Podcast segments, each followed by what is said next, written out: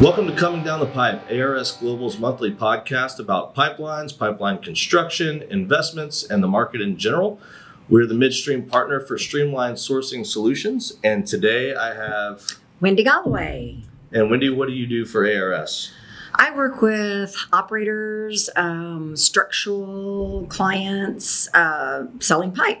Okay, great. And uh, I'm Josh Averitt, president of ARS Global, and I handle some business development functions as well as some generation general operations items. And uh, today, Wendy, what we're going to talk about is what does resourcing look like from the seller side. So, uh, if you want to give us just a little bit of general insight, maybe we'll have a couple questions at the end. But uh, why don't you tell everyone here what uh, what resourcing looks like uh, from a seller point of view? Well, if you think about it, like sellers will review idle inventory um, that they may have, and through several programs that ARS has to offer, um, we can increase the returns for the sellers. Um, and we cast a wide net. We can reach um, construction companies, other operators, um, distributors.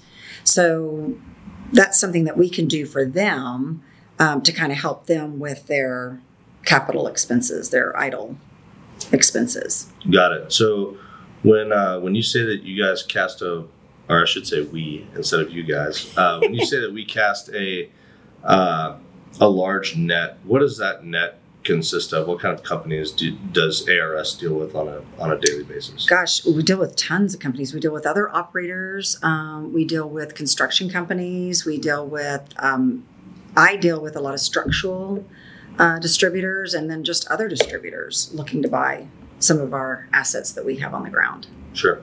So uh, whenever the sellers are looking at, um, you know, hiring ARS to to help them dispose of inventory, can you can you talk a little bit about the things that a seller should be evaluating?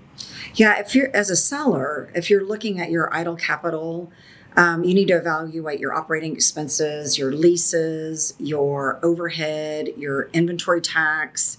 Um, just idle capital can be turned into cash. Sure. For and, the operator. And, and, actually, we had a uh, we had an operator recently. Um, actually, within the last couple of years, uh, they had purchased quite a bit of pipe for for a pipeline, and uh, they were having some regulatory hurdles mm-hmm. to get the pipe in the ground. As we all know, that's been kind of a a topic of frequent discussion lately. Um, and a, a large warehouse company came to them and or came to the landowner and said, "Hey, we're going to put a warehouse right on top of where this pipe sits." And uh, by the way, you have X number of days to, oh, to remove it. And I want to say it was like 90 days. It was a really, really tight timeline. Um, and that company came to ARS and said, "Hey, we need some help. Uh, we have we have all this pipe uh, sitting in a yard, and now we're kind of back against the wall, um, needing an option to get rid of this. And and we started looking at it and evaluating it. And if we went to a broker um, or a scrap company, uh, the the pipe number one is going to be sold for pennies on the dollar. But number two, uh, when you look at it from an access to capital perspective, there was, there wasn't anybody out there really that could write a check uh, for that much pipe all at one time. So we put it through one of our programs, reached out to uh, reached out to quite a few different companies, and uh, ended up finding another operator who's uh, using that pipe on a pipeline in South Texas right now, uh, being built, and we were able to uh, within three weeks uh, flip all of that pipe, get it moved out of the pipe yard, get a lot of cash into the seller's pocket, get pipe you know, uh, deliver some bottom line cost savings on the pipe for the buyer, and then accelerate their construction timeline by months and months. Yeah. Uh, so it was a win-win for everybody, and uh, you know, kind of a feather in ARS's hat for for that specific case. And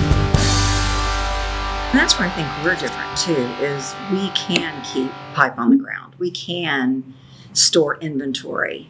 Um, versus maybe some other companies out there. Sure. No, you bring up a good point. So we talk about the programs. We've mentioned programs a couple of times uh, in this episode, and uh, I think that you know you're right. We need to talk about you know not only our um, not only our program for for finding other operators, but uh, our program for for buying pipe. Mhm. And uh, if you want to elaborate a little bit more on what that process looks like for us as a buyer, um, feel free to tell everyone what, what we what else we do. Well, you know, it's interesting. I was just at a conference, and um, at the conference, I was talking to. They had several operators there, and I was talking to an operator, and uh, I had mentioned, you know, we buy and sell surplus pipe fittings and valves, and he said, "You buy," and I said, "Yes, we do." And I said, "Do y'all have any excess pipe from a project that you want to get rid of?" And he was like, "Yes, we do, actually." And he took a picture of my card and sent it to his assistant, who then sent me an email with a list of the pipe that I sent to you Mhm. but it's it's things like that that we have the ability to take pipe off operators hands when when they don't need it anymore and, and they don't have the time to go out and find another company or another company that has the same project on that same od size let us buy it we'll we'll find the people to buy it from Sure. us but i think that's where we kind of um, are a little different than other companies we have the ability to buy the product and keep it on the ground Sure. or in a warehouse And I think one of the things that we preach to sellers uh, when they're when they're trying to find buyers is if, you can't find an end user for the pipe, obviously your return is going to be lower. But the return is going to be lower because of all the carrying costs, right? Facilities, employees, equipment, insurance, you name it. Um, to carry that pipe through the entire cycle of finding a buyer. Um, but you know, one of the things that ARS and, and our sister companies we pride ourselves on is having facilities Mhm. and yards to be able to move the pipe to. Uh, so if an operator is going to terminate a lease or what whatever the case may be, much like the the case we talked about earlier, uh, we're able to take that pipe and move it to our facility if we need to Mhm. and store it there until uh, until we can find a buyer. Where there's quite a few broker offices, I would call it that, that don't actually have any physical assets, and and that's an advantage that ARS has when to a seller. And I think too with ARS, we've got great relationships with other companies who help us, like other logistics companies that can help us move the pipe. So we have really good relationships with other companies within the industry. And I think that's where we're a little different because we can, in a moment's notice, get pipe moved if we need to. Yep, I totally agree. And, uh, you know, as far as the peer to peer sourcing model goes, if I was a buyer for an operator, what kind of inventory can I expect you to be able to find? And, um, and what benefits would I have as a, as a buyer if I was an end user? I think by calling us, because we do have such a large quantity of pipe, um, and then our sister company also has quantities of pipe.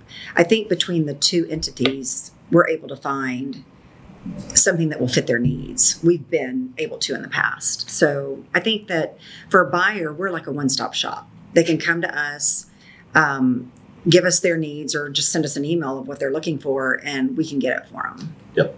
Yep. Perfect. And a lot, and again, you know, we talked about it earlier, but a lot of, a lot of times that comes with cost savings and lead time savings, which are crucial to the project management cycle. So, um, Wendy, thank you so much for for joining us today. Really appreciate you taking time out of your busy schedule, and uh, we will uh, we will be, I guess, seeing you guys next time. Uh, feel free to like, uh, subscribe, uh, whatever, however you get your podcasts. Uh, feel free to uh, listen in every month. Uh, thanks for joining, coming down the pipe for ARS Global's monthly podcast.